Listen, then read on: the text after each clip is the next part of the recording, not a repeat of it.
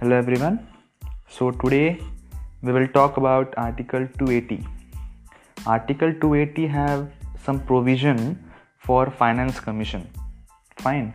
So Finance Commission, see basically Finance Commission has nothing to do with Ministry of Finance.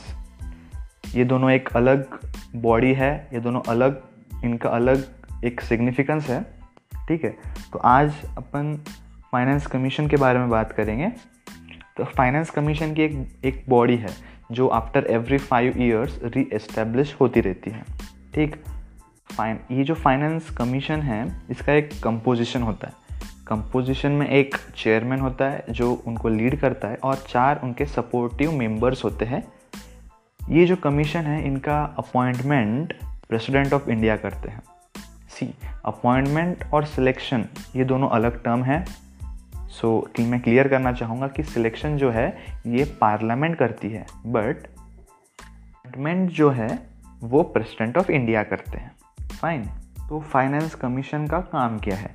तो basically finance commission का काम होता है कि रिकमेंडेशन देना प्रेसिडेंट को regarding distribution of taxes and other financial entities ठीक है? इनका बस काम होता है कि एक रिपोर्ट बनाना और रिकमेंड करना प्रेसिडेंट को। फाइन तो बस ये रिकमेंडेशन प्रेसिडेंट को ही नहीं होता है। ये स्टेट गवर्नमेंट या फिर सेंट्रल गवर्नमेंट उनको भी रिकमेंडेशन करते रहते हैं। बट गवर्नमेंट को ये पावर मिला होता है कि ये रिकमेंडेशन ये यूज़फुल वे में लेना ले भी सकते हैं या फिर उसको निगलेक्ट भी कर सकते हैं। तो ये उनके पास एक प्रिविलेज होता है गवर्नमेंट के पास इनका रिकमेंडेशन लेना या फिर नहीं लेना। सो so, एक केस 2003 में एक एग्जांपल देना चाहूँगा मैं। 2003 का एक केस है। Almitra Patel versus union of India and others. So, एक ये बहुत ही एक्सपेल केस था रिगार्डिंग आर्टिकल 280 सो, होप आपको ये ऑडियो पसंद आई होगी। Thank you for listening